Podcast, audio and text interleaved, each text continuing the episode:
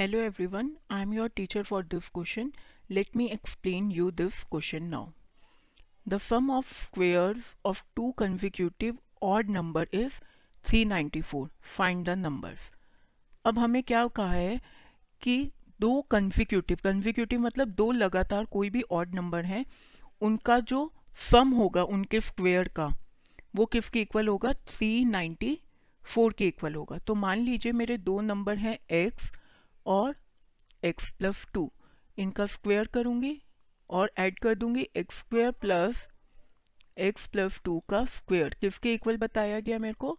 Three ninety four के।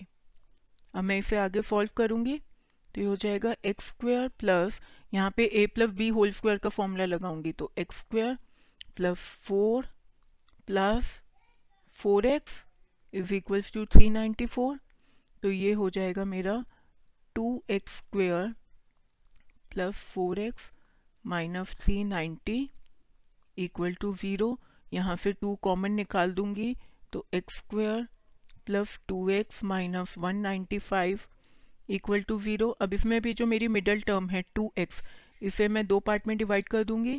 कैसे? X square plus fifteen x minus thirteen x fifteen minus thirteen कितना होता है? टू तो प्लस टू एक्स के इक्वल आएगा ये। तो मैंने इस तरीके से डिवाइड करके इसे लिख दिया। अब पहली दो टर्म में से एक्स को कॉमन लिया। अंदर रह गया एक्स प्लस फिफ्टीन नेक्स्ट में से मैंने माइनस थर्टीन को कॉमन लिया।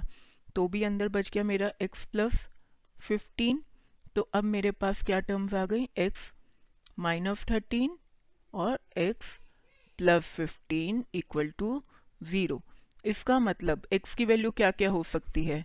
थर्टीन हो सकती है या माइनस फिफ्टीन, नेगेटिव नंबर को मैं निगलेक्ट कर दूँगी। नेगेटिव नंबर को रिजेक्ट करने के बाद जो मेरे पास रिक्वायर्ड नंबर्स बचेंगे, जो मेरे आंसर हैं, वो हैं thirteen and x plus two मतलब thirteen plus two fifteen I hope you understood this question thank you